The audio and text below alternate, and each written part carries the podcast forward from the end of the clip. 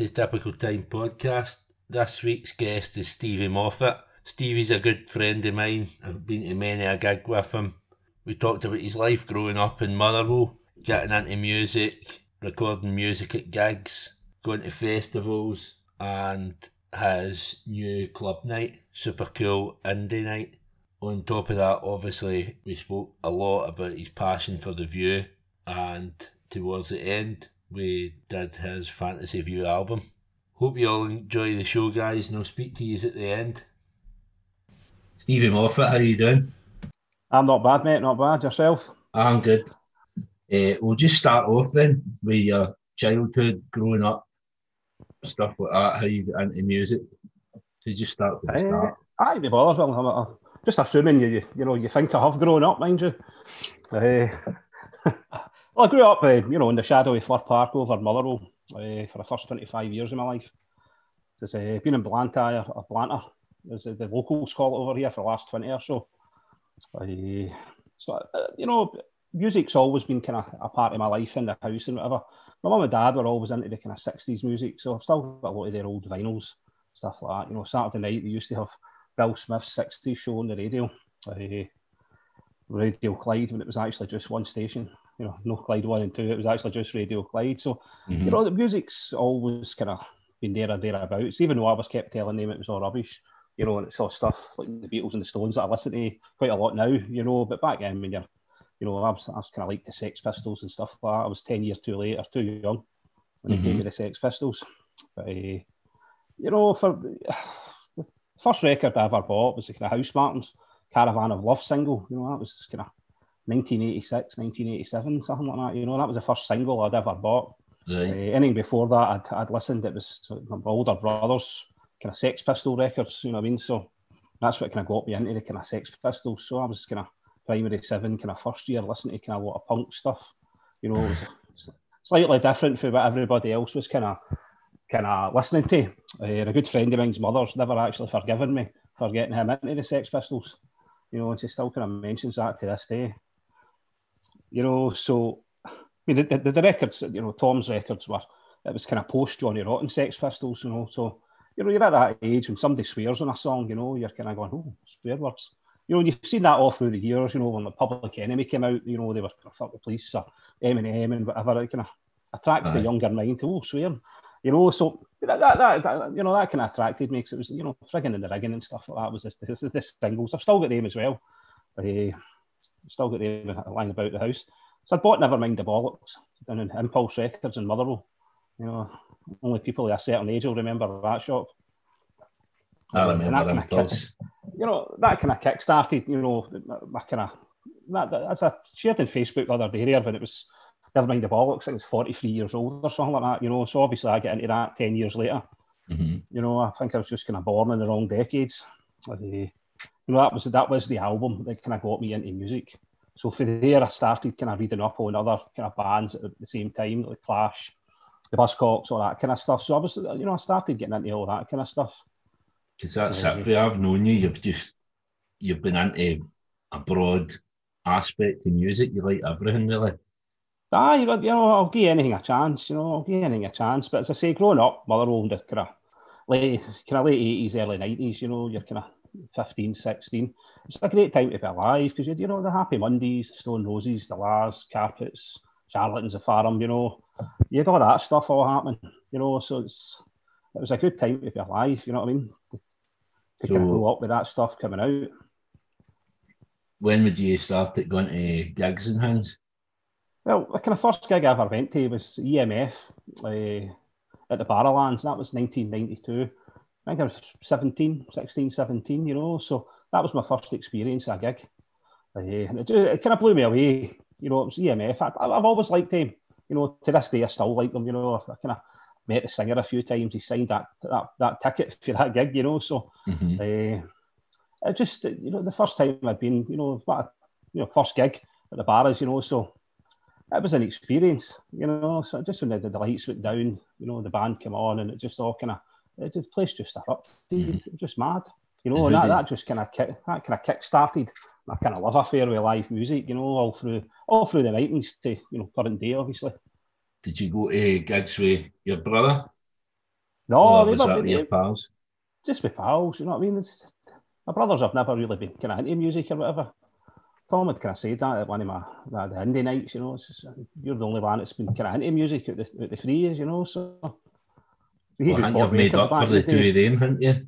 Well, definitely, definitely. Uh, Tom's is certainly questionable at times. but but my, my niece has got a decent taste in music. I'll give her, I'll give Pamela due there. She's Mhm. got a decent taste. Well, she's decent at recording these tunes for us as well. It's Pamela that records the, the songs for the podcast.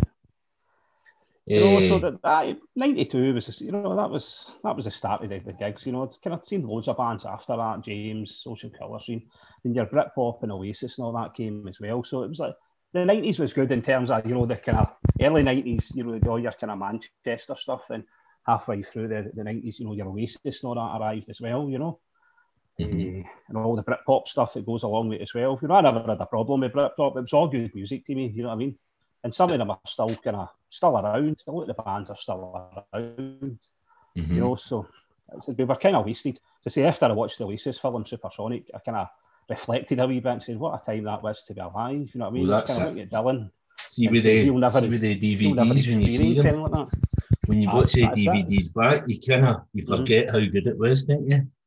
because you know the, the generations, the X Factors, and all that nonsense. You know, I mean, I was kind of looking at Dylan, going, he'll never experience a movement or, or, or anything like that. You know what I mean? But No. you know, there, there is a lot of things brewing now with new music, new bands. You know, young people are listening to their, their dad's Oasis records again, and you know, and a lot of new bands are coming out. So um, before we kind of locked down there, there, you know, there, there's a big movement. There's a lot of good new music in the UK at the Mhm. moment. You know what I mean? It's it is there. You know, and it's it's gathering momentum. You know, so it just it's been slowed down obviously with the, the, the COVID scenario this year, but Oh, you that's was been looking good terrible. So you went to Glastonbury, didn't you? How many times you been to Glastonbury? Aye, we've done, done there a few times. Aye, done there a few times in the nineties. You know, a couple of wet ones, a couple of dry ones. You know, so but aye, they, they were really good years. A lot, of good times down there. You know, a lot of good laughs. in it. Aye, well, definitely, definitely. Uh, you know, the '97 was one of the, the, the wettest ones we went down. I think it rained all the way from Glasgow all the way down Mhm. uh, to Glastonbury. You know, the, the National Express all the way from there. That's a journey and a half. I don't know if I could do. I'd say nah. You know, I say I don't know if I could do that journey. We do that every other year, going down to Shine On anyway. That's that's down Aye. that way down in Minehead. You know what I mean? So, but no, Glastonbury was brilliant. It's it's just a world apart from any other festival. Because when we were down in '97, uh, we come back up, and I went straight to T in the Park about a week, two weeks later. You know, and I felt kind of claustrophobic in the Park, and that was the first year it was up in Kinross. You know, I was kind of looking Right. around, you know, I'm going, this is tiny compared to what I've just, you know, it's, it's huge, absolutely huge. Mm. You know, what I'll say about Glastonbury is you need to kind of find your bearings because see when night time falls, you know, if you don't know where your tent is, it'll take you a while to find it you know, because it's, it's not very well lit. Uh, it's, it's, it's one of my mates had found out the first year he got lost. it was obviously muddy and he'd lost his shoes in the process as well. He'd walked for miles in the wrong direction. He hadn't realised his shoes had come off in the mud as well. So, you know, ah, there's loads of stories. There's loads of stories there. Uh, no, it was, it was a lot of good times. I say I was lucky enough to see David Bowie. That was the last Glastonbury. It was it in 2000, and David Bowie finished the Sunday. So I said in this, the Monday morning, if I'm never back down again, you know, I've probably witnessed. Probably it was probably the best set that the festival I'll ever see. You know what I mean? And Mhm. I watched it. They, they repeated the full set uh, back in June. You know, and it was just as good. You know, on the telly as it was back 20 years ago. You know, it's just time, Mhm. timeless set. Loads of classic songs they played. So I Well, ended that's with it, high. because he Never missed been- it I've never been Park, back didn't he? Missed That's it right, it Park a few Aye. years later. That was Eh. placed them. That's right, aye. I think I think I was big into I them sold then my as well. Eh, going to gigs as well. I don't know if I'll get you into trouble with this, but used to sneak recording Aye. gear in. You know, the- back they kind of bootlegs have always have always been around. You know what I mean? They've always, you know, for the sixties onwards. You know, like I was always intrigued about the, the, these the, the nature of these these recordings. You know, uh, I was down in England visiting family years and years ago. I'm going. I remember I was about 15, 16, and I was at a market and the records, I was just kind of thumbing through the records and I came across a Sex Pistol record I'd never seen before. I was like, oh, what's this? You know, I thought I had everything. You I mean, the Sex Pistols only had one album, you know, a couple of compilation albums, a few kind of interview albums, a live album, you know, and it wasn't that. It was called Where, Where Were You in 77? I've still got it, Where Were You in 77? You know, so I thought, I'm, I'm going to buy that. I said, I don't know what that is. You know, I was kind of looking at it. It didn't. It just says where were you in '77 and a track list. It didn't say anything about it. Mm. It was a mm. live recording. The quality was absolutely shite, but you know, it kind of uh, it kind of intrigued me a wee bit to say, you know, well, how did this come about? You know, I had visions of the guy standing recording it with a device the size of a microwave, you know, in the middle of a punk gig, you know, because it was back in the 70s. So, you know, you know this was kind of pre internet days. So, there's hardly any info on how these kind of things were, were done. You know what I mean? Because if you look mm-hmm. back, there's loads of Beatles recordings, there's Rolling Stones recordings, you know, there's Dylan recordings to the 60s and stuff like that. And some of them sound pretty good. Uh, I'm sure anybody that's ever bought bootlegs, especially in the 90s, would have been at the stall at the bars, you know what I mean? Well, that's it. I mean, you could even get them at T in the Park, they had the stall. I mind getting Ocean right, Colour scene CDs. live at Stirling Castle. I mind getting that at T in the Park. So years ago at Glastonbury, they used to they used to actually record them, then go and turn them off and sell them the next day at the market stalls in right. Glastonbury. You used to see the guys with the flags, with the microphone attached to the flag, you know what I mean?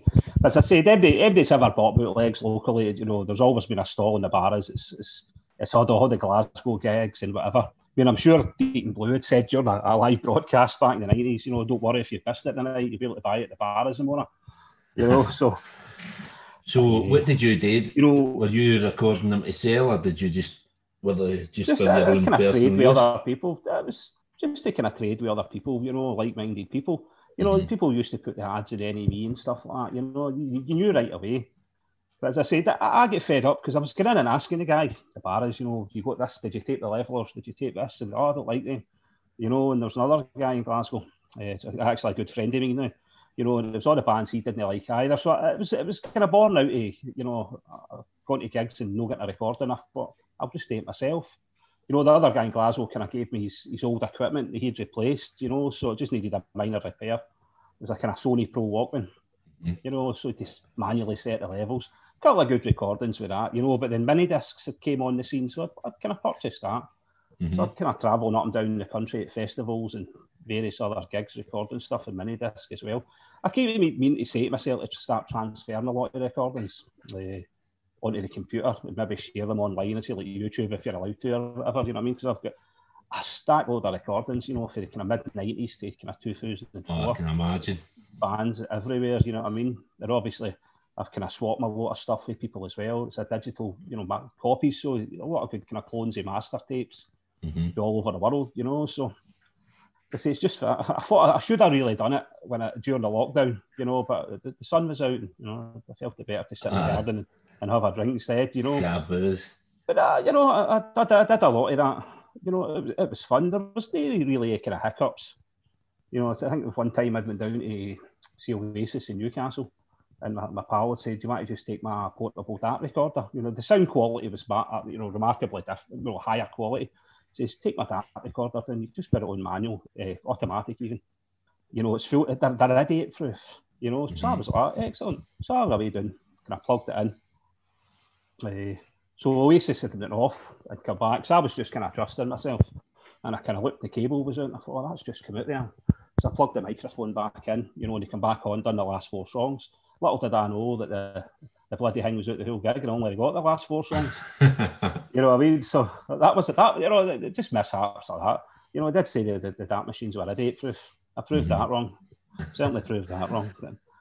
As I say, I will get rid of transferring a lot of kind of stuff because I've got a lot of Glastonbury stuff as well. You know, I don't think I've ever seen Bob Dylan for Glastonbury '98 ever appear, and I've got that. You know what I mean? So. Oh, that'd be really good to hear. I'd be interested in some of your stuff. Eh, so I will get around it. But as I say, I was fed up kind of going asking for gigs and they weren't getting recorded, so I thought I'll just do it myself. you know what I mean? That was the kind of the kind of attitude, you know, and you know, I met a lot of great people, you know, got a lot of freebies as well for, for certain gigs as well, you know what I mean, to, to do it for people. Uh, I was actually I was asked to do a gig uh, back in 2000, Slipknot I'm not a fan. I'd never heard of them. He says, you know, my, my mate's like, you to do us a favour and record this? for me. He says, I can't make it. He says, record it. He says, they, they sound a bit like ACDC. And I was like, I no bother. You know, and I went away in. I was like, holy shit. You know, I'm in there with like a denim jacket and a Fred Perry and short hair, you know, and all these people are walking about with dead crows and jars and stuff like that, you know what I mean? Uh, you know, I, I kind of stood out. I, you know, it was certainly different. I think the guy I took with me, he's, he's never really spoke to me since, and that was 20 years ago. Still traumatised by it. Ah. sort of I will, you know, I will, I will get around to transferring them, and I, I hopefully kind of YouTube will allow that kind of stuff because there's a lot of stuff, a lot of ocean colour scene up and down, you Birmingham, Dundee, all over the place. You know what I mean? So festivals, years of Glastonbury stuff that's probably never seen the light of day. Mm-hmm. Even if, you know, if you so. can't get it on YouTube, you can do like one of the one drives or something like that and just share it with mm-hmm. people that want it. Uh, what about uh, taking Dylan to gigs? Obviously, your son. You know, I can mind going to Stone Roses with you down in Manchester. Manchester. Uh, that he was just kind of flung in the car at the last minute when when, when Colin's uh, ceiling fell in, you know. But mm-hmm. no, he's he's kind of grew up. I would rather see when I come in for work, I'll, I'll stick music on or stick radio on or you know, Can will come in and put the TV on or whatever. You know, I'll stick music on. You know, so he, he he's kind of grown up. You know, listening to a lot of music, and he's he's, he's kind of unaware, but he starts to remember songs or recognise songs, whatever. And songs kind of stick out. He, he asks, you know you know, the likes of the view, same jeans was the one that kind of stood out for him. He's like, oh, I was singing about the same jeans on for a couple of days, you know. uh, that, that, that was his words when he was only nine or ten, you know. So he's like, that, that's quite kind of strange, you know. And another one was Madness House of Fun, you know. And he's like, that, that sounds like a good song, you know. And he's starting, I'm like, what will the, you know, he'll learn to know what the song's about in years to come. But you know, he's going House of Fun, that, that's that's quite good. So, so one of his first gigs was I took him to see Madness when he was nine. They done a matinee show at the academy, and he absolutely loved it. You so know, was that so his first that, gig? That was one. That was his first eye. Uh, you know, so he absolutely loved it because he, he, kept asking, "Is that madness? Is that madness?" I thought, "Is actually aye." So I thought, right, I'll take him. He absolutely loved it. He had a ball, nine years old. Uh, then after that, you know, because he was because he was nine, we were kind of can could they get him into it? see like the bars mm-hmm. need to be over fourteen, you know. So so I think his next gig after that was actually the View. That was the one at the Academy in 2013. Right. Uh, but to sit in the seats, obviously, we were up the seats, you know, so I absolutely love that as well. So, you know, the, view have always kind of stuck in his head, and he's always kind of went back to him. So it's mm-hmm. a good band, you know, he's, he, he's, seen, I mean, see when you, you look at the, the kind of gig list, you know, he's, he's seen the Stone Roses three times, you know, that's probably more than most adults, you know, Liam Gallagher at the Barrowlands, remember that one as well. Mm-hmm. You know what I mean? Ocean Colour scene, the DMA's been to TRNSMT. You know, he's been down to the Shine On weekend of last year when he turned 18. You know, and obviously he's right in with all the new music as well, the Shambolics, the Snuts. Mm-hmm. Gerry loves Gerry Cinnamon, or that kind of Ivory Wave, or that kind of stuff as well. You know what I mean? But I, I, find I'm kind of I'm kind of losing him at gigs now. He's he usually just goes in and says, "Right, I'm away down the front. I'll get you at the end." That's, you know, well, leave the old leave the old folk at the side. You know what I mean? He'll soon learn, no, won't he? At the side's the best bit, isn't it? That's what I was saying to Craig. Aye, he, he likes getting away down. Aye, he just likes getting away down the front, jump about. He likes the whole aspect of just getting right in about it. Mm-hmm. You know, uh, he's just getting what music's about. I think now he's, he's, at the age he's like, this is really good. You know, the, the buzz, you know, the, the whole the kind of pre the pre drinking stuff. Then the gig, the walk up to you know the lights of the bars.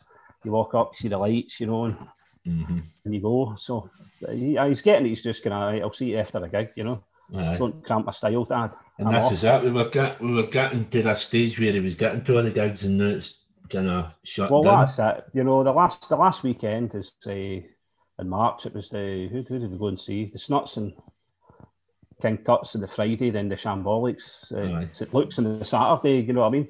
But as I say, we're into the Snuts. It's the same people. You know, we're got we're going to these gigs and we keep bumping into the same people. Mm-hmm. You know what I mean? There was a guy we bumped into, uh, Sean. His name is. Hi, Sean. I'll get him to listen. Uh, the Indian Summer gig. Right. Back, uh, over at the shed with Kyle kind of headlined it, you know, and I was kind of talking to the guy, Sean outside. I says, I introduced myself, and he says, I follow you on Twitter. And I think ever since then, we've kind of bumped into each other at every other gig we've went to. Mm. You know, I'd like to say I can't shake him off, but I think it's I think it's the other way around. He can't shake me off. I think you know. but that's uh, it. It's just like-minded people in it. Go if you like it. that music, you're gonna bump into each other all the time.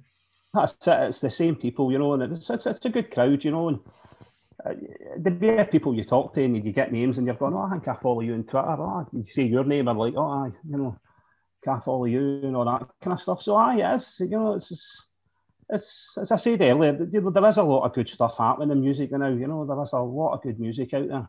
It's mm-hmm. just a shame that this year, you know, the Snuts, for example, they, they're kind of steaming ahead. You know, they're going to be huge. Aye. You know, they're, they're just, and then that, but that this is it. It takes the wind out a wee bit, doesn't it? Just to mm-hmm. stop them. Aye, I mean that gig they did at Motherwell last year was. I've seen hundreds of people in Motherwell. The concert hall there, I've seen you know Ian Brown, Paul Weller, Charlatans, Stereophonic, all that. But that, that was the, the wildest gig I've ever seen. Mm. You know, it was just out of this world, phenomenal, absolutely phenomenal. And you've been doing your own bit as well, haven't you? You've been you started like your own DJ night. Aye, you know that that was kind of. I've always wanted to do something like that. I've always wanted to try and you know, Motherwell used to have a few nights back in the kind of nineties, you know, different things down in Starker, you know, and it was Soundgarden, I think it was called, and various other kind of band nights and stuff like that in the nineties, you know. Mm-hmm. And there was nothing, you know, you need to get into Glasgow for this kind of stuff. So I was kind of thinking about it for ages, and it actually kind of clicked when Ocean Colour Scene played the concert hall. I was sitting in Club 100, and I thought I should have had a wee kind of pre-gig in here you know, because I'm part of a lot of Facebook groups and stuff like that. So we likes of that now. You know, it's easy to kind of link people up to say, mm-hmm. come here or whatever. And I thought, next time a big band plays the Civic, I'll say to Sammy in Club 100 if I could have a night. And he's, you know, and I say to him, and he's like, I ain't bother. So the next night was the Snuts. You know, so I thought, right, here we go, I'll try and sort that. You know, where I held it was a slight disadvantage because it's, you know, there is a pub right next door to the the concert hall. But mm-hmm. you know, I done my best, and you know, I think there was about fifty people turned up, which is quite good. You know what I mean? So it's a good night. Well, that's it. And then the next time, it's more. It's it could be hundred people or whatever. That's Aye, that's, that's, I said to I said to the, the club that night. It says, "Can I do this?" That was my my, my kind of inroads to say, "Can I do this once a month?" You know, because he seen it. You know, he had no idea what the music was, but it just the, the sound of the tills was kind of music to his ears. So. Aye uh, so he's like, right, okay, I no bother. So we sat down and we worked out some dates all through this year. You know, I think you know November, uh, December, kind of January, February, March. Then uh, obviously that that was kind of kiboshed after that. You know, so. Mm-hmm. You know, but you know, I had a lot of plans this year for that kind of stuff. You know, I'd, you know, I'd arranged for an Ocean Colour Scene tribute band for September as well, and I was kind of eyeing up a lot of other. Kind of going to try and bring some kind of bigger names to Motherwell, you know, but you mm-hmm. know, I'll, I'll, get back to it. As I say, it's just taking a play music we all like, you know. Aye. Well, that's it. I'll play, I'll play anything, you know. Everything's on hold, but it'll be back, and we can all just get back to it. And well, I really enjoyed it. I really enjoyed your your night, the one that I went to. I was looking forward to going to the next one. I think that was like a couple of days before lockdown. Nice. It cancelled with that. Fourth, so. fourth, aye, fourth April. It was meant to have been as I say, it's it's just you know initially it was a kind of thing. I said get my family down and all my mates that I don't really see a lot of, you know, because mm-hmm. I'm over in Blantyre and you know I know it's no miles away, but it's you know there's a lot of people I don't you know see that often, and I should really see more often. I thought that'd be a good way to kind of bridge the gap and get more folk in through the door. You know, I was kind of judge. I always judge the nights and the, the people that come that I don't know. And mm-hmm. there was a lot of people starting to come that I didn't know. You know, there's people coming for East Kilbride and a couple came for Castlemilk one one of the times as well, you know. So I thought that's just quite good, you know. So it was it was gathering a lot of momentum, you know. And I had a lot of big big plans this year. So as I say, as you say, everything's on hold. We'll get back to it, you know. I mean, we'll just have a bigger party when we're allowed again. So, but aye, it was off to a flying start. As I say, you're, you're sitting playing the kind of sitting having a drink and playing the music you love, you know. So. Mm-hmm. So, uh, let's get on to the view then, and kind of how you get into the view. The start. Well, as I say, there was a, actually when I was kind of going through my, I keep all my tickets. I've got about ninety percent of my tickets for the nineties, right up to now. So, so for the year, Dylan was born in two thousand and one. So, uh, for, for the end of about two thousand and four, two thousand and five, there's like big gaps. You know, there's maybe one, two gigs a year or something like that. Mm-hmm. You know, they had a few kind of health issues, so kind of real life get in the way a few for a few years I kind of fell away from music in general, kind of new music. I was always kind of into my new music, I read music in general. So I started kind of getting back into music and gigs around about 2005, 2006. there didn't seem to really be a lot of room. You know, there wasn't a lot of kind of new music or decent music. It all seemed to be kind of Pussycat Dolls and Black Eyed Peas and Aye. Nickelback and, and Coldplay. You know, so uh, not really fans of that kind of stuff. No. I'll tell a story about Coldplay actually.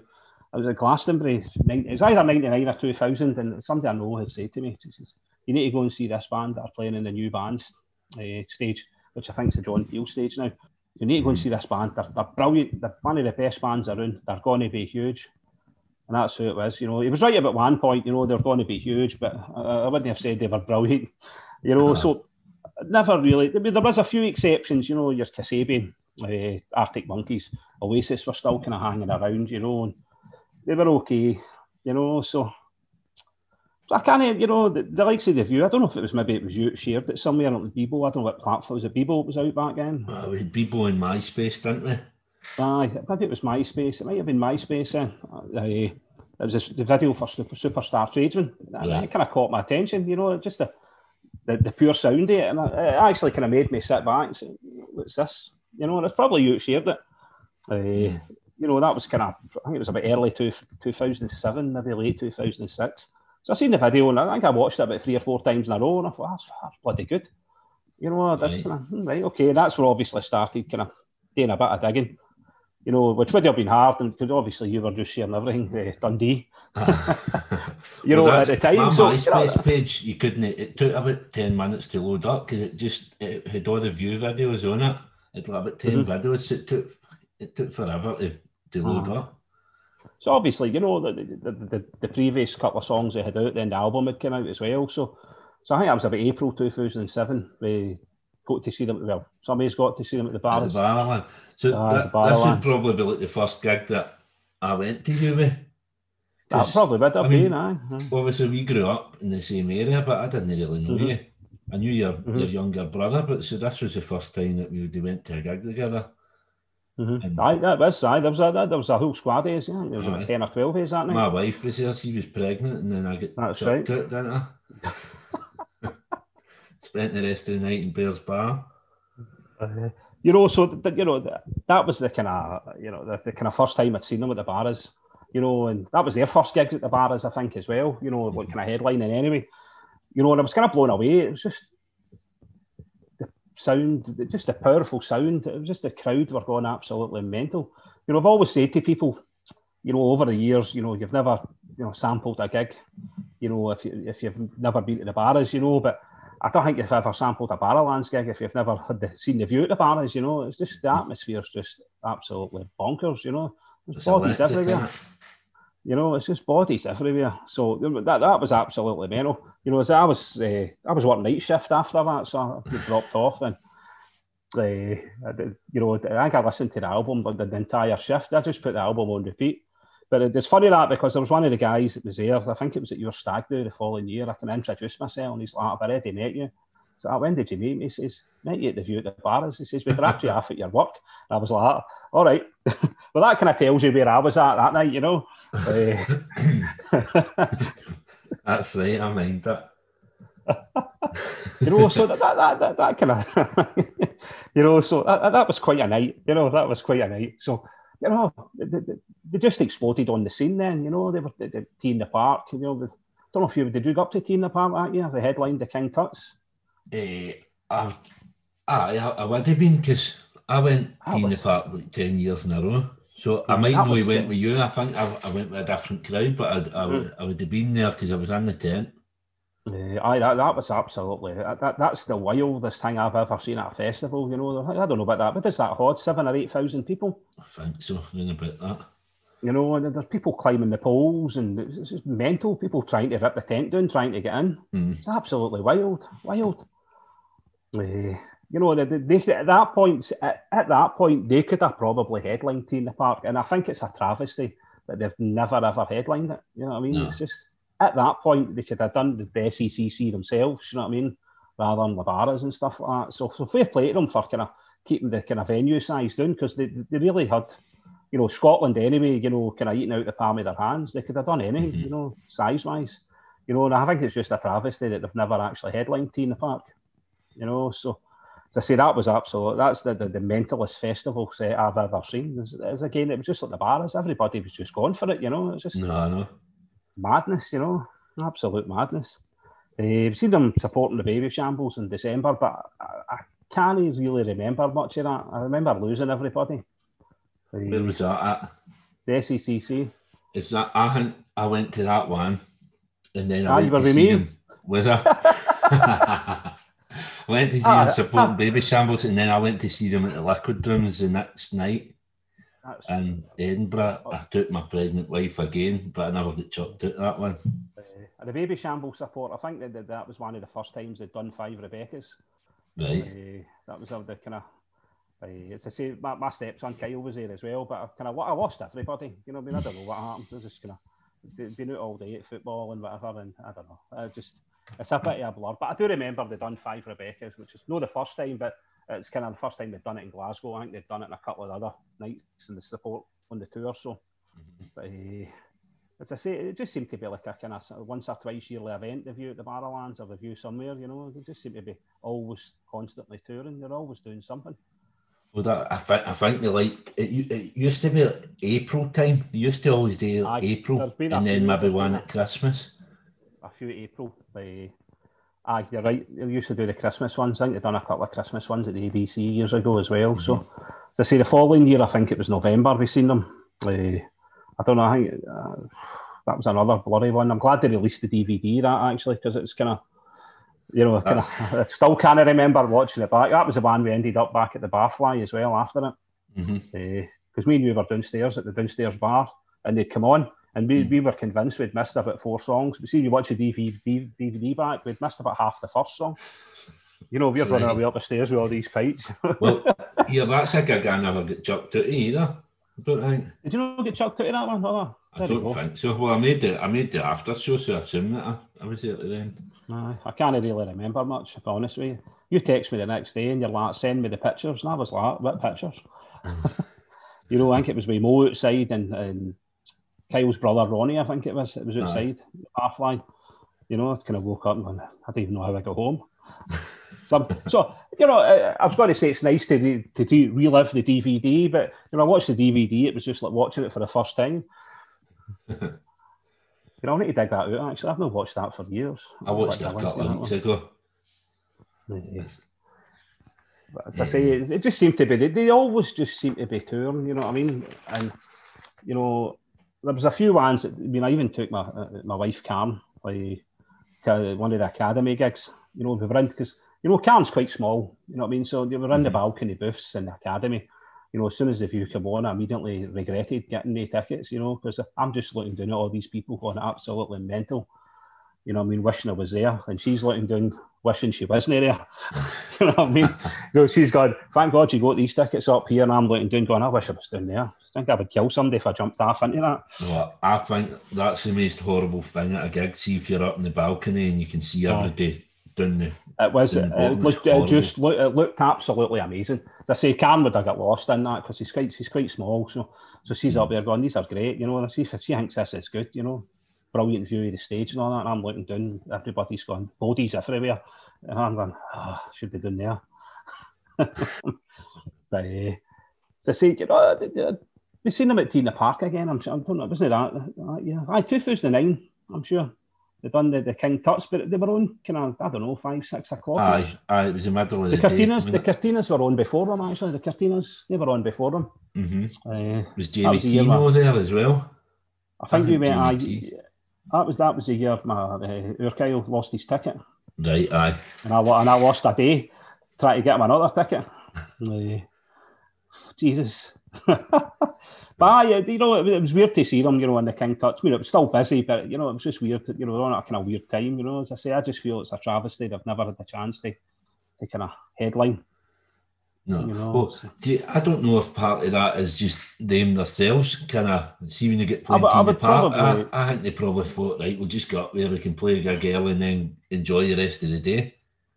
Probably is, you know, uh, uh, most likely because I would probably say, you know, they, they they could have chose their venue, especially in Scotland. They Mhm, could have chose their venue and headlined wherever they wanted at that point. You know what I mean? They were just huge. mhm. You know, everybody was talking about them by then. Uh, they say the Barras just seem to be a kind of, you know, every other year. You know, Barras in April 2011, they still sported the Stone Roses. Uh, Glasgow Green 2013. Mm-hmm. I was away in early. That was a great day. You know, you, you had the view, Jake Bugg, Primal Scream, or obviously the Roses as well. So it was, it was a fantastic lineup that day. And our Kyle came all the way to Australia, obviously, to see that as well. You know what I mean? So, mm-hmm. so that was good to share that with him. Dylan, Dylan get benched that day. Did he not go to that at all? No, he wasn't at that at all because we knew it was going to be a, a, a wild one as such. you know what I mean? So, uh, so you know the, the Roses support and Dylan's first view gig uh, was at the academy that year as well. You know what I mean? So as I say, we were in the seats and it was a horrible night. December, it was totally was soaked in the Maiden, you know. But it was absolutely brilliant. He loved it, and I bought him the, the driver of soul T-shirt you know, that was a small. So Dylan, I'd, he would have been about nine, maybe 10, I don't know, 11. Mm-hmm. It still fits him. it actually fitted him properly when he went to the Barras in 2015. It still fits him, you know what I mean? So that's, you know, that's eight years old, seven years old, you know, so it's still, uh, it's, it's, still up in the wardrobe, still comes out. Pretty still, hard to get as well. You can't well, get I bought one, one of the last ones. I don't know if it was 2016 or 2017. They brought them back. Mm-hmm. Uh, I bought one for myself. You know, I should have bought it at the time, but I didn't realise they were going to disappear after that.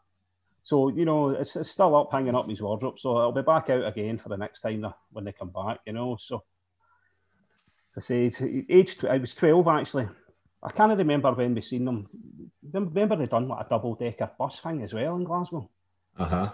Was that no, promote, uh, uh, promoting T in the Park, wasn't it? You know, so it was a bit weird seeing the view playing after a double decker bus at the Canning Street in Glasgow. I can't remember if that was after that or before. So you know, Dylan had seen them then as well. You know what I mean? So was that was that no? They done that as a driver a soul band, did they know? And then they played King Tut's or something as well. Is a driver soul sure. band? I know that I know they were in uh, was it Kelvingrove that day, and it was like mm. it was a T in the Park thing. I'm sure it was like a big I've got pictures. Uh, I've got loads of pictures here. you know, they, they started off and it was at Kelvingrove, and it drove up to Buchanan Street. You know what I mean? And they, played a wee half-hour set. I think it's trying to promote T in the Park. Mm-hmm. You know, so I think it was maybe kind of flailing by then, so they were kind of kind of wheeling out some different kind of things to try and promote it. Uh, Doran Moore gigs were good as well, the kind of acoustic ones. They, they were pretty decent as well. I missed you know, that one. I went to, we went to Hyde Park to see the Libertines, and we see I seen the View twice down there on that gig.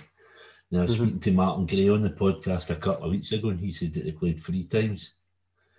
Jeez. And the reason that the reason they played three times is to get their pals more tickets for the gig. So they just happy days. Uh, That's it. I mean, more, it, it was just different. The Òran Mór gigs were different because they, you know, the stripped back versions, the, the, the, songs we all love. You know what I mean? So they all, they all come on, suit it and boot it as well. You know, so it was it was it was a, a kind of different gig. You know. Mm-hmm. You can go and see bands all the time, and it's, I'm not saying it's the same as such, but you know sometimes you know some bands fling up something completely different. And that's what this was. You know, they kind of come onto the stage, they did a wee kind of orchestral kind of thing happening as well. You know, and it was like a kind of want to be adored. They kind of come onto the stage stage, so they, they kind of started kind of joining in with that as well when they mm-hmm. come on. But as, as I say, it was I played football for the first time in God knows how many years that day.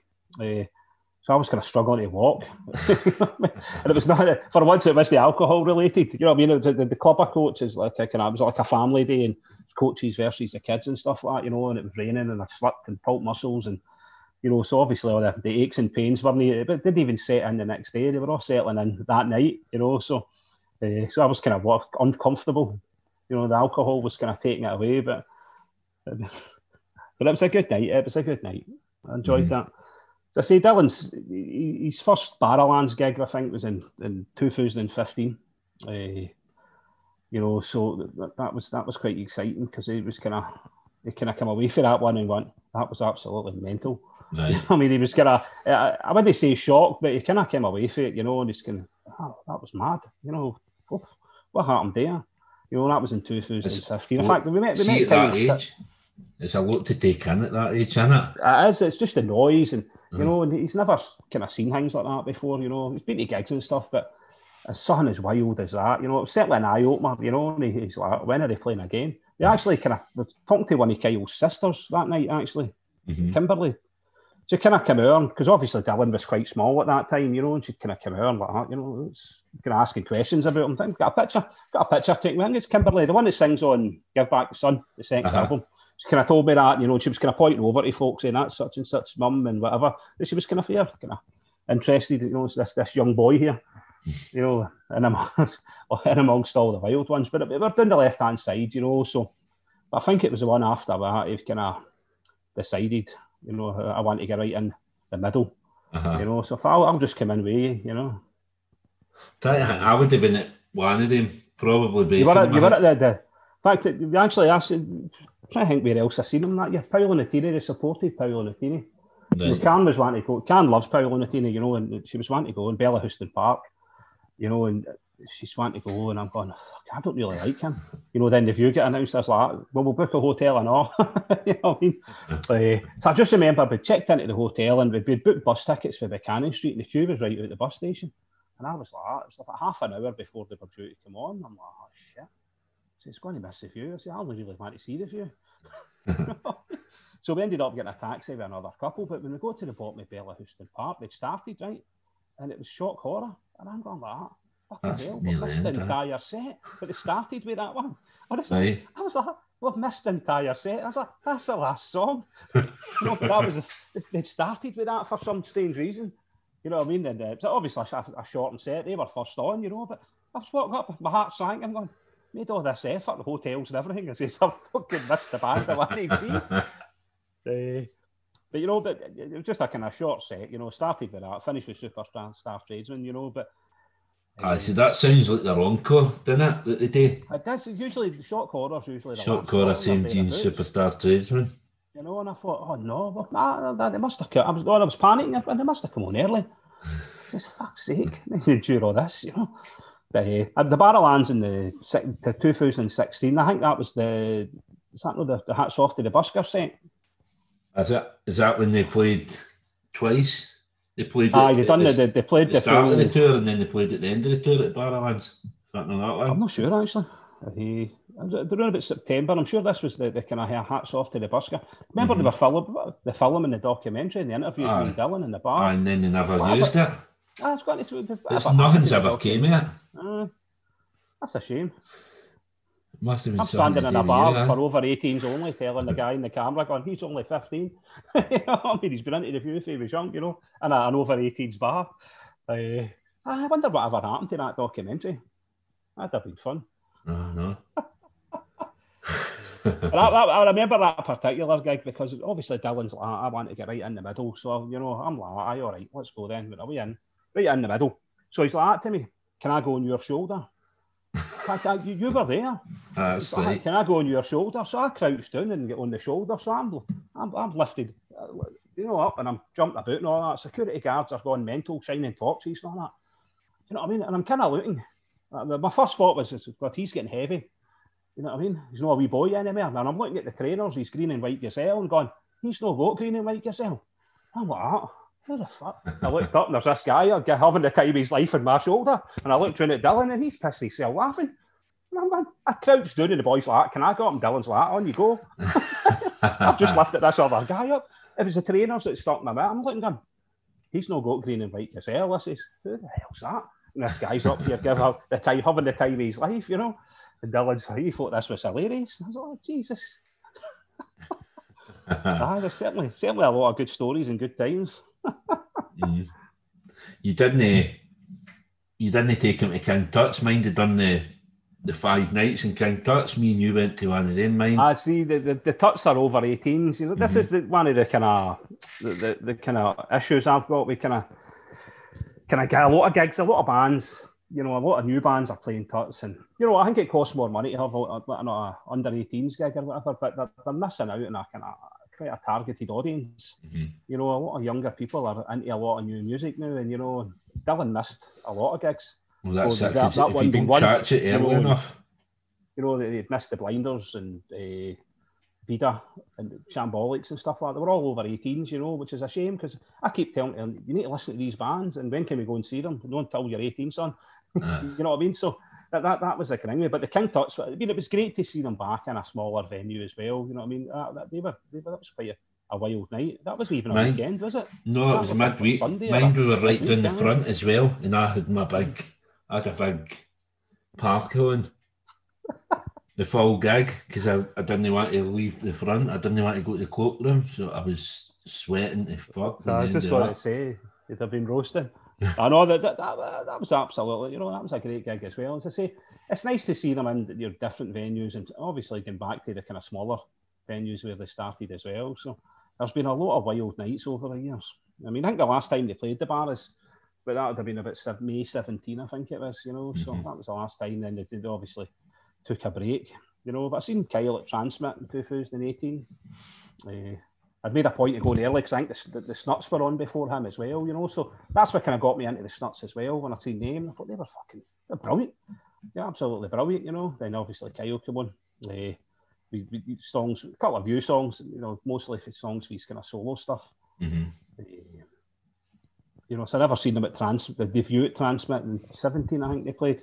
The lineup for me wasn't great, and I wasn't wanting to pay all that money for, for you know, the view just to watch them for half an hour or 40 minutes or something, because they were on quite early. Aye. That was the year. I don't. I can't remember who headlined that night. But I think you know, wasn't he? Wasn't he Mark up a tea? I think the view were on a, the different night for Kasabian. I don't know. Was, I don't know who headlined The- that night. I just found that the lineup for TRNSMT, how many years they done it? Three years or something, and it kind of, Three, it's always the kind of the lineup's basically the same, and they just change a couple of artists. Nah, it's it's kind of some the Park was like that for a while as Mhm. well. It kind of fell away. I mean, the best. I still maintain the best years of the Park were you know the first three at Strathclyde Park. You know, it's just amazing. You know, I seen Oasis at the first one. You know, what I mean, Noel Gallagher joined Paul Weller at the second one for the song as well. You know, so a lot Mhm. of good band. Charlatans cast, Dodgy. You know, the Levellers done the first one. You know, there was a lot of good bands. You know, a lot of good bands at the in Park. It was So- certainly different. Never seen them in Dundee, no, haven't we? No. No, no, That's we'll need to make that a make that a must. We need to So, make that uh, a must. Once they get back, I'd love Yeah, to. you bet though, the, the, the, the, the wee Hard Rock Cafe gig Kyle done as well, another year ago as well, you know, that was Mhm. that was pretty good as well. Was again, I like gigs that are different, you know. Aye. Eh, I like gigs that are kind of, it's no, you know, the run of the mill ones are good, but I like gigs that are kind of get a bit of character or something. You like gigs you where know, you can get a baiting roll. That's Well, that, that as well. That absolutely, aye, absolutely. And I see it because I'm old. Yeah. But, uh, that, that was something different as well. You know, Pamela went as well that time, you know, Mhm. and it was, it was good, you know, a question and answers with Billy Sloan, I think it was, you know, and there was an opportunity to get a picture taken. You know, I spoke to him and I kind of introduced him to Dylan. He signed Dylan's uh, first Barrowland ticket. Uh, you know, he signed that for him as well, and the wee chat and stuff like that. So it's a friendly guy, Mhm. you know. So I just wish they, they'd hurry up and get the, the view back together. So Aye. Well, we're, we're, we're all hoping for that, aren't we? That's that's why Oh, we're doing a podcast. definitely. Eh, anyway, we're going to have a look at your fantasy album that you picked it. Eh, and you've just went you've went for the same kind of track listing as Craig. He just went the in order of the albums. So Mhm. you've went first you've went for Superstar Tradesman. Eh, obviously you spoke quite a bit about it anyway, haven't you? But Aye, aye, aye. It's the, the first song I heard, you know, it's it's just a, a great song. You know what I mean? It's just just a great song. You know, it's the first song I heard. Great video. The video kind of captured my attention as well. Just you know, kind of in the garden and loads of mad things happening. You know, it just mhm. it just kind of. But I like the, the lyrics in it. You know, I, I don't want I don't want money. I want a thing called happiness. I don't want cash. You know, I quite like memories. You know, that kind that kind of strikes chords with me as well. You know, so it's just. It's just a great song. It's just a, you know, the, I couldn't think of a better sort of introduction to the band. You know, just for the start to finish. You know, the way it starts and kicks in and away it goes. You know, it's, Mhm. again, it's brilliant live as well. So That's the thing. I think the the full of that first album is all kind of just the same in it, like Ah. rocky songs. Man. aye, it's quite raw. You know, it's a lot of kind of raw kind of music in there. So Mhm. it's, you know, it comes across great live as well. You know, so. Then after that, you get same jeans. I know I was kind of wrestling with a lot of kind of songs because you know you could ask me this next week, I'd probably tell you different songs, you know. So, but uh, the same jeans, it's, it's kind of as I said earlier, it's the first song Dylan kind of heard, you know, and it was like kind of same jeans on for four days long, you know, and Mm-hmm. Uh, and he started asking questions about them. You know, who are they? You know, can we see them? All that kind of stuff. So for me, it, it's just a kind of it sticks in my head because it's what got him into them. As such, you know, I know it's probably one of the kind of most famous songs.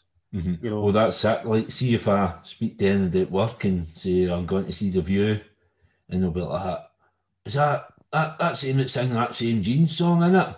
That's Aye. everybody knows them for saying Aye, James. It's, it's, the same. It's, it's the same with the James sit down. You know, mm. kind of EMF, unbelievable. You know that kind of stuff. It's it's, it's one everybody knows. Mm-hmm. Uh, double yellow lines next. Again, it's just a great song. You know, for the, the, the guitar, the guitar, and it's amazing. You know, it's brilliant live as well. You know. Mm-hmm. And for some reason, it just reminds me the kind of uh, uh, the, the pub shutting. For some reason, I don't know. So kind of coming home for the pub it just seems to kind of remind me. Right. Every time I see double yellow lines, it, it, runs through my head. I'm sure I've actually shared a few pictures on Twitter or something with the lyrics and, and a picture of double yellow lines. You know what I mean? You walking home? You know, aye, aye. You know, just it just for some reason it just reminds me of the pub shutting. Right. Well, that's not really particularly happy thought, but uh, it, it, just it's just a great song and it, it's great live. In fact, I think they finished with it when they done the, the Busker set now they've done the full album, then they're kind of assorted out. I think that was the last uh-huh. song. I think I think that was the last song. Because that was a bit odd, wasn't it? It was a it was it was a kind of funny one to end on. No, no, like in a bad way, but it's just it never ended with something like that before. Mm-hmm. You know, maybe they're the same thinking. It's, it's a kind of Ginham song. You know, I don't know. I just seem to think when I listen to it, it's like uh, it just reminds me, kind of, you know, can, can, basically can him. But it obviously mentions that in the lyrics as well. But it just reminds me kind of can him. So maybe a, a less subtle version of the, the closing closing mm-hmm. time song. and then after that, you've got Five Rebecca's, which again we spoke about. I get, I think that's a brilliant song, Five Rebecca's. Ah, yeah, it's again, it, just sticks in my head for the first time I heard it. It was it's the only thing I can really remember for the, the kind of Babyshambles support. But mm-hmm again, it's just kind of. It sounds as if it could have fitted into the kind of first album as well. You know, it's just. Well, that was the lead song, wasn't it? That was the first song for the the second album. So. Mm-hmm. Aye, it just uh, as, as if they kind of kind of started off the way they left off. You know what I mean? So, mm-hmm. and again, it's a, just a great song live. You know, it's just it rumbles. You know, then kicks in, and it's just a, just a great song. Mm-hmm. So I seem to like a lot of the kind of mere guitar kind of kind of fast and rockier ones, you know. So ah, that's that's what I'm like as well. That's well, the next one's the same, isn't it? Underneath the lights. Again, it's I don't know. I just think he's kind of Scotland for, for some reason, you know, kind of mm-hmm. thinking Scotland. I know it's, it's just a kind of feet tapper. Again, it's a great live song, you know. So to say the lyrics and all that, are, uh, and all the songs are all. I'm sure we can relate to a lot of different ones, you know, throughout mm-hmm. all the albums. But I don't know. It's just it's just a great song. You know, it's to say the theme with me with these is it's all kind of guitar-y, kind of kind of upbeat, kind of feet mm-hmm. stompers, or most of the ones anyway. As I say, you could ask me this next week, and I'd probably give you, you know, a few different ones. You know, just down to the mood and. Aye. Eh, next one's the best last forever. Again, another yeah. brilliant song. Oh, aye, aye. You know, I can. It's just the, the, lyrics are kind of very, very basic, you know, and it just shows you the kind of quality songwriting, just, you know, just kind of rhyming words. Uh, and it's a great sing along live, you know. I mean, I remember it was 2011, I think they done it, mm-hmm. done it at the Barras, you know, and, and they of more or less said it's easy to sing along, you know. There's not a lot of words to this, so this is the chorus, you know, so it's easy to sing along, but it's just a great sing along song. And obviously, I can relate to the the, the words are fell on my face, being a legless, legless disgrace a few times. So, so I can relate. To, I can relate to that. You know, it's the, the words in the song. I've got you know kind of particular meaning for me anyway. So, but uh, I can relate to some of the lyrics in it. I say it's that just a me that time. That be me that time at your house when I came home after that Kooks gig. I've less said about that the better. Eh? yeah. yeah, that's one said a little sweetie. well, I'm sure if you look at the lyrics there, you could you could see who I'm, I'm getting at at times. Uh, as you know, I, you know, I get married. You know, being a bit Australian, get married and never told anybody. And I nearly sneaked this as a joke onto the wedding playlist. We could pick like six songs and give the guy a hang me, you know, a You know, and obviously eternal torture. Quite fancy some of that. And I thought I better know. only for the reason it probably cost a fortune to get my body shipped back to Australia. You know what I mean? So uh, I'd nearly just as a, it was like the last track, I was like, should I? And I thought, no, I'll get killed. you know, so, so so she walked out to the aisle a nice piano version of "This Is the One" by the Stone Roses. Mm-hmm. Uh, I bought it, bought it on Amazon. You know, the MP3 of it. So I nearly, you know, it's just I kind of sing it to her quite a lot. You know? Uh, but I, I, I nearly put it on the, the wedding playlist. You know, so I probably wouldn't have been uh, still still be married if that had played. The thing is, people people on this podcast don't know as well, and they don't know like if she's listening to this, you're for it afterwards. Absolutely, she's probably listening up the stairs of it. what was that? you know I mean? Yeah, we might need to rush through the rest of this so that we get it recorded that. ah, the the next one's the clock. Again, it, it stood out in the album for me, you know, and it's just the, the guitar work in it's just amazing. And you know, I don't know, I don't know if you can relate to this. Some see some songs kind of, you know, I, I walk a lot and I go to the gym or whatever, and see when a song comes on, it, it gets you thinking. It, it Mhm. starts your, your brain starts working as such, it, or you start remembering stuff, or it evokes a memory of sorts. And that, that, the clock's one of these songs. I don't know if it's just the, the, the type of music it is, and I don't know. It's just one of these songs that get me thinking about things. You know, whether I'm, I'm thinking about something in the future or I'm remembering something for the past. It just it kind of evokes a lot of kind of thoughts. Right. You know, it's it's a kind of feel good song. I don't know Aye. the lyrics behind you, but it, it just kind of it gets me it gets me thinking. You know, you know it's- and it's a bit different as well. It's not as as Mhm. rocky as the rest of it. It's just a bit kind of mere. again the, the, guitar works absolutely superb on it. You know what I mean? It's just really, really a really good song. Just That I think, pol- very, very well polished. You know, Mhm. it's very but that was I. I think Pete started coming into his own the last couple of albums, didn't he? He started kind of. You could see him at gigs, and he a lot of the time he wouldn't even look up. He was just that engrossed and concentrating in his guitar work. He's way he's doing Echo and the Bunnymen now, isn't he? Well, that's it. I mean, that's that's why because Mhm. he's a, a bloody good guitarist, isn't he? Eh, the now we're on to the ones for the last album, Tenement Light. you know, that album was very, very different. You know, Mhm. very, very different. Uh, and that for me kind of stood out as a classic View song. Uh, it just it's got everything basically View about it. You know, the, the, the sound just basically. I actually like an old guy in my work hear it, and he's like, "That sounds like the Bay City Rollers." You I don't know. I don't know if that's a compliment or not. You know, but when I, when I listened to it back, you know, and I thought, right enough. Actually, there is a kind of hint for some Aye. reason. You know, it's It hasn't kind it of just think about it as and Eh. it's it's quite It's, it's, yeah, the old boys like that sounds like the Bay City Rollers son.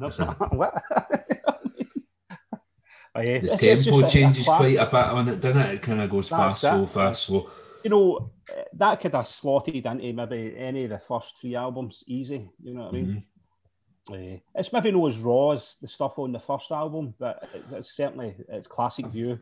I think I well, I think with the, that album is it's it's quite polished and it's quite produced. You can tell it's it's Ah, kind of different. different. spent a lot of time. Eh, I actually got the vinyl of that actually uh, during lockdown. I managed to pick up the vinyl hmm It's still still to be opened. I'll need to crack that open and get a wee listen again now that we're talking about it. Aye. But, uh, that, it's, it's just a classic for me. It's just a classic view song. As I say, that could have slotted into any of the first three albums. I reckon. You know what I mean, it's just it, it, it kind of stands out in the album because a lot of the other the album is different. hmm You know, there's kind of a change in direction as such. You know, it's just it's, it's brilliant. It's just slightly different from what we're used to. Aye. You know, it's maybe you know a lot of production into it, but Tenement Light just kind of it just sticks out. Mhm. Classic view. And then after that, you get House of Cues.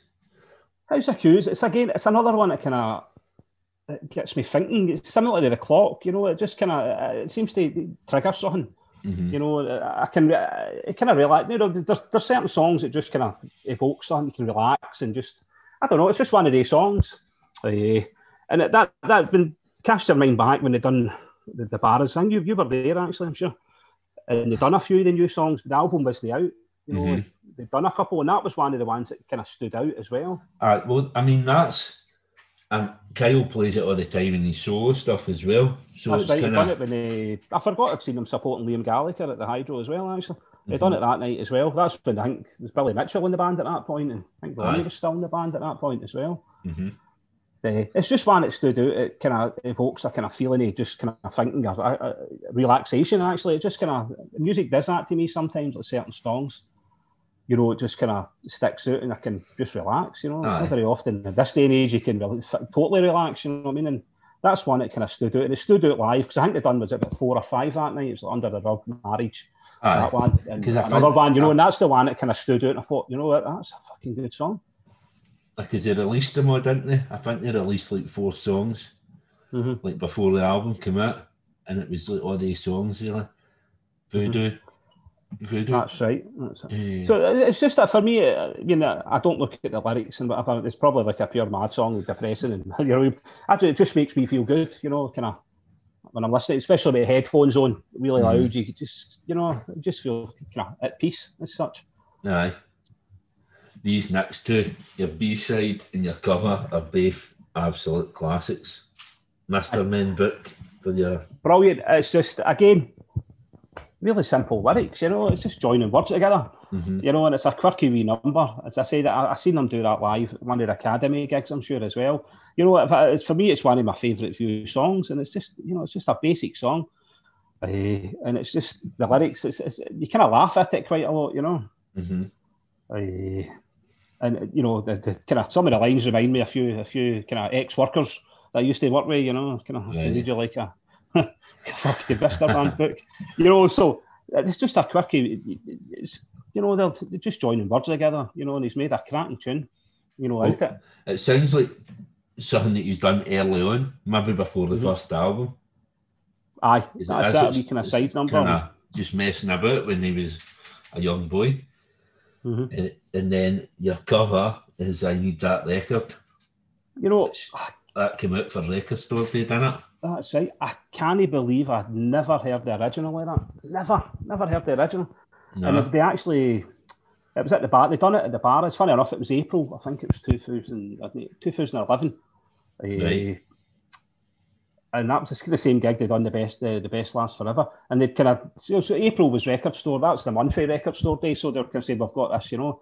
And it just sounded like as if it was something they had written. You know, and I like the way they changed the, the, the words to add grouchos into the words, as, you know, Uh-huh. rather than the, the original name of the shop and the original song. But I just can't believe I'd never heard the Tweeds version. Never no. you know, and it's a song I, con- I play constantly. The Tweeds version. Uh, so obviously the you know the views ones no on Spotify or whatever. Ah, it's, it's hard Well, I think I ripped it off of YouTube uh, a, while back, but it's just a great song, and they made it they made it their own. You know, the Mhm. video it's a cracking video as well. You know, Aye. they're in Groucho's and they're slinging records about, and you know, it's, it's Gypsy's a in that video as well. Mhm. Gypsy It's just and a Stephen O'Neill. it's just a great song. As I said, they made it sound like the rain. You know, uh, again, it would have fitted on an album. Nobody would have known.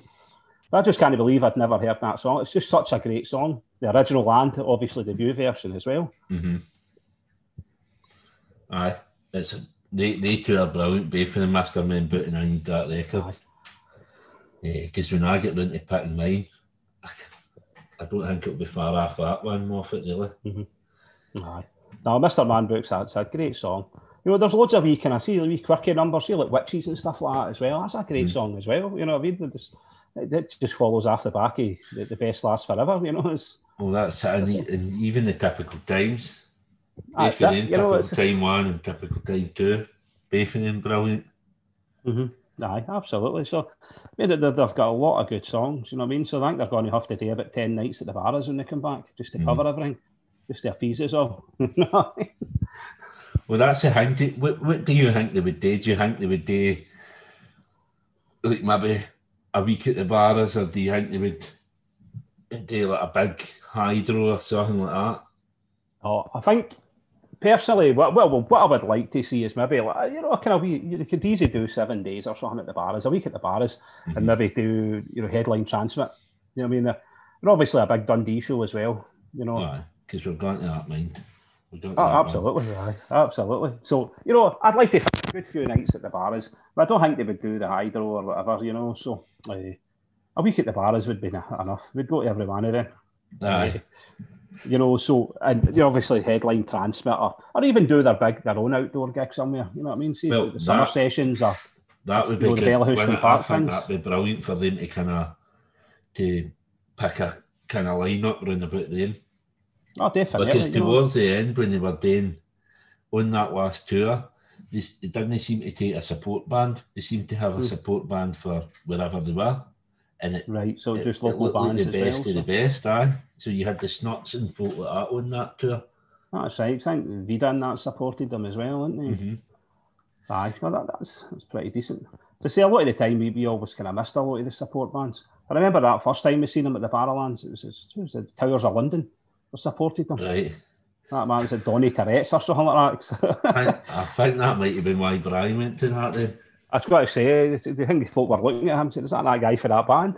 But uh, I, said, I didn't know they were supporting. They were on when we went in. We're going, that's mm. that guy. That's a guy that was on the news the other day there. You know, Don- Donny Tourette's. It was something like that, wasn't it? Well, towards the end, though, like the blinders, we both saw, seen the blinders, didn't we? And I was That's blown right, away aye. with them. I thought they were excellent. Aye, Blinders, I seen them at Tuts. And they were a bit eh. different for the view as well. They were a bit more kind of rock, weren't they? They were a bit more. There's I something don't, different know, I don't know. I don't know where they would fall into because I mean I seen them at King Tut's two year ago, and that was another good nine pound a ticket. Uh, and plus, I seen one of my friends we we meet up with Shine. He's a roadie, and he was kind of part of their kind of the road crew as well. So I managed to meet up with him. Seen the Blinders, Shambolics, and the Ranzas. I think it was in the one bill. It was like nine pound eighty or something like that. You know, so it's, that's what I prefer to do now, gig wise. You know, I'm done with going to the places like the Hydro and stuff like that and paying you know stupid money for tickets. I'd rather you know go and see three bands. Mhm. Uh, you know, at King Tut's for a tenner or whatever. I mean, there was, was Vida a couple of years ago, Vida, Kasama and Thieves, you know, Ronnie's band at the time. Uh, that was a great night. That was one of the best nights. A tenner, you know what I mean, for the three great bands. Mhm.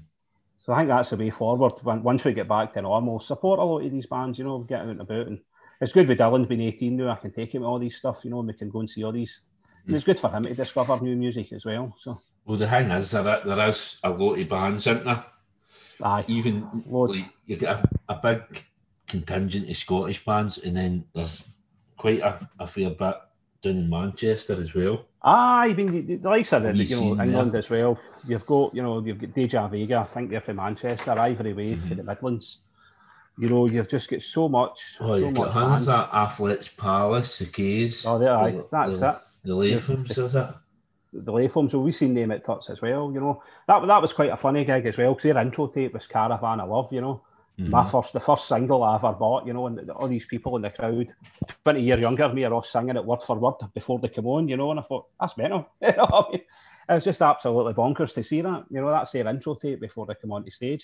So you've got the guys, you know, the Crooks, uh, Skylights as well. They've just released a new Mhm. song. I think it was on, you know, it's Okay. loads of bands. And I just hope once this all over, you know, a lot of them are, are still, they've no gave up. Because you know, I feel as if there was something happening.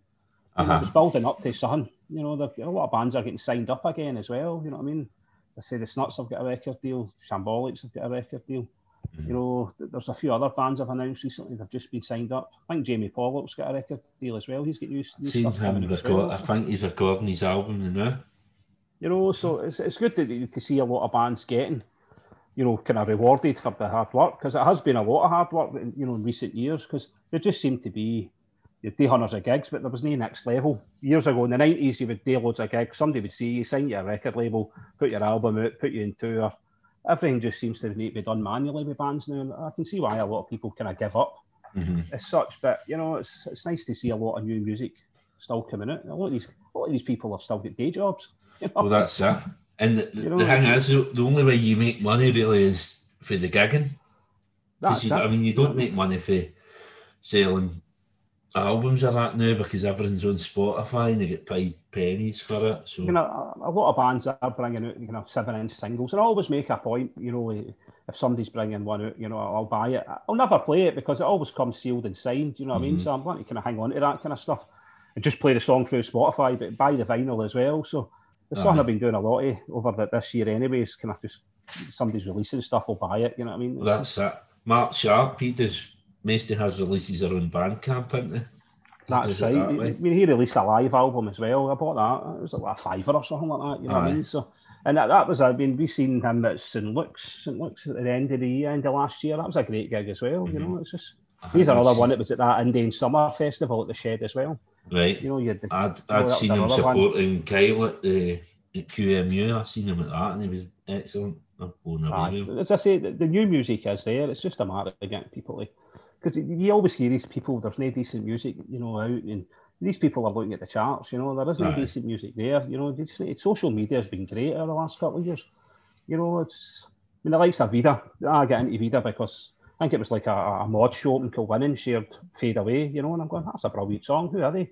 You know, and that's how it starts. You know, so social media. That's because you get into a wee rabbit hole, didn't you? And that's how that's you it. find all these stuff all these you know, you just see them that it just it just continues on. So there is a lot of great music out there, you know. So it's just it is there if you look, you know. And, and I, I do my best to kind of even at the indie nights, I always kind of play.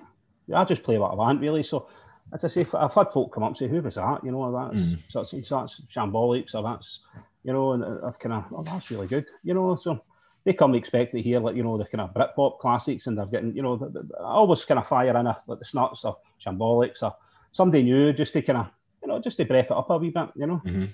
And I've had people come up and say, "Who was that last song?"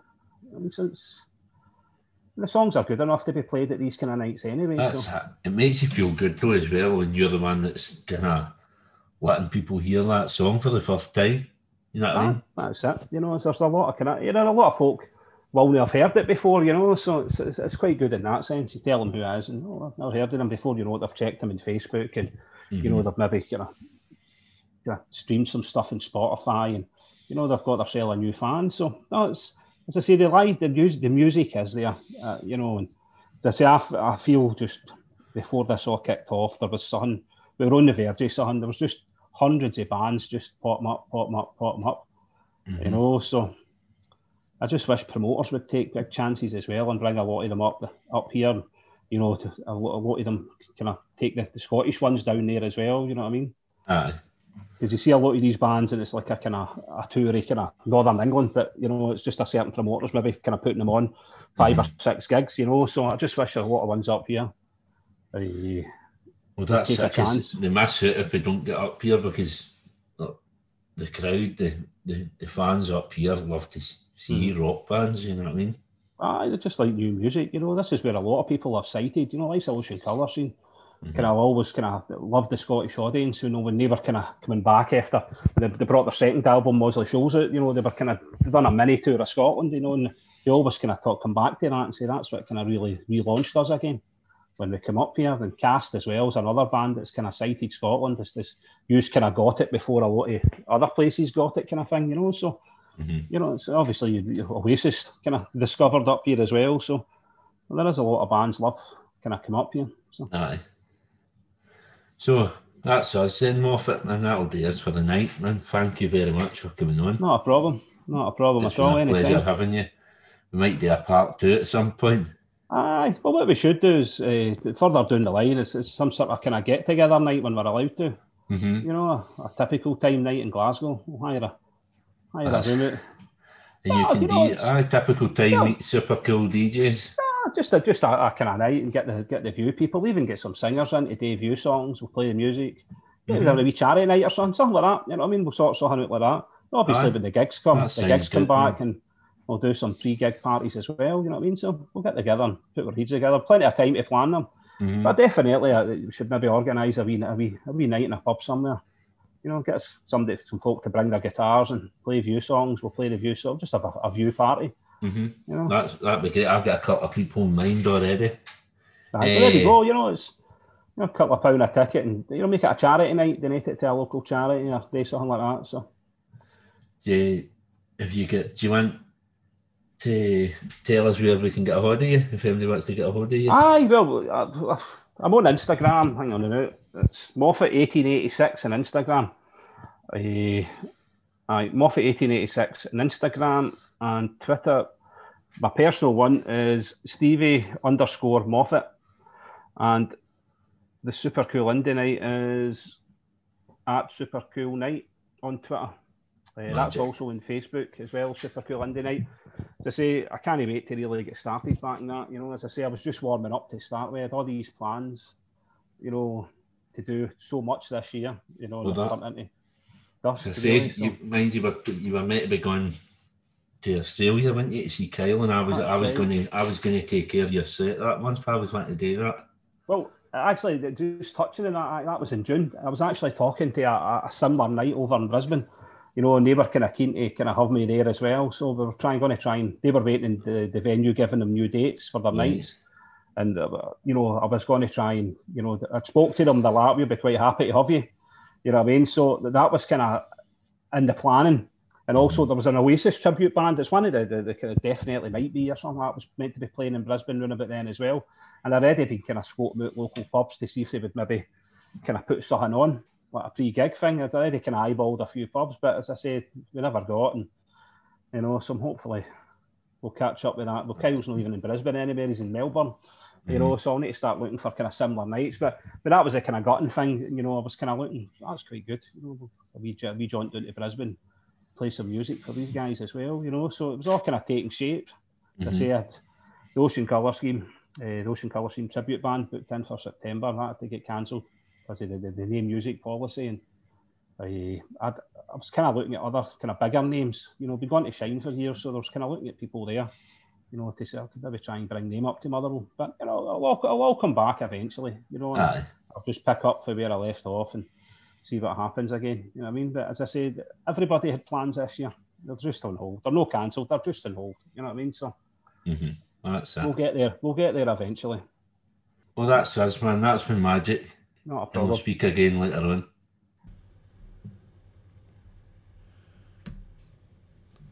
I hope you all enjoyed this week's episode. I think you all agree Stevie was a brilliant guest. Uh, if you could just keep liking, sharing, listening, and downloading the podcast, that would be amazing. And get in touch with me with any comments or any ideas for the show. You can do this on Twitter at Time Typical, on Instagram at Typical Time Podcast, or on email at typicaltimepodcast at gmail.com. Thanks again for listening, guys, and I'll be back in a fortnight with another episode. Cheers.